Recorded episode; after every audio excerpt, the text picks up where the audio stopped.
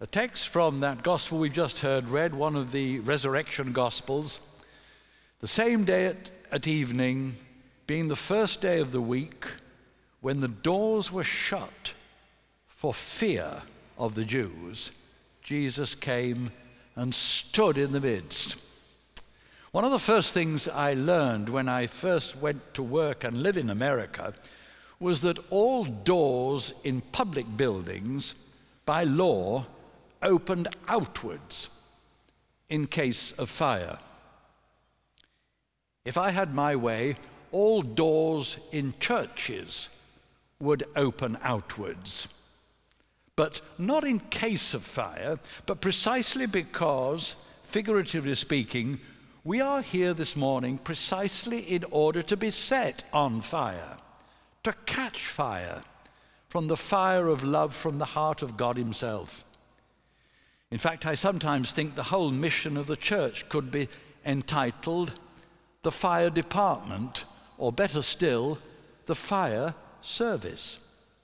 But not for putting fires out, but rather for rekindling the fire of God's love from that spark of God, that spark of God which is in, within every man, woman, and child on this planet.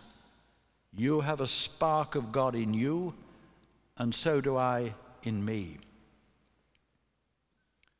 So today, I'd like to subtitle what I'm going to say Open Doors and Open Hearts.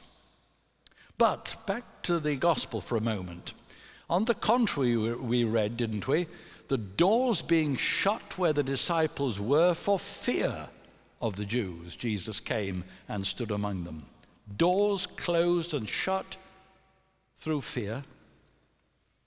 Although they'd heard, admittedly secondhand and largely from the women, that Jesus had risen from the dead, as yet they had not experienced the power of the risen Christ in their lives. So, of course, if there is no faith, it'll be replaced by fear. We live in a world today where we have lost faith. What has it been replaced by? Fear. We lack trust, don't we, in nearly all our public institutions and in nearly all our public figures, including the clergy, it has to be said. So, of course, the doors were shut for fear, and so I suspect with their hearts.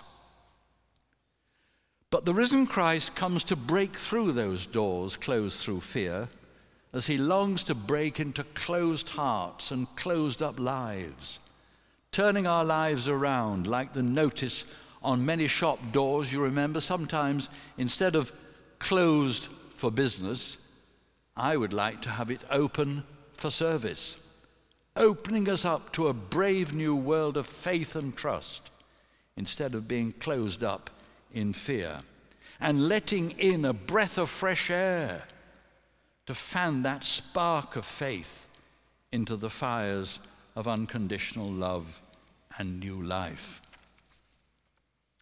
So when he said this, he breathed on them and said to them, Receive the Holy Spirit.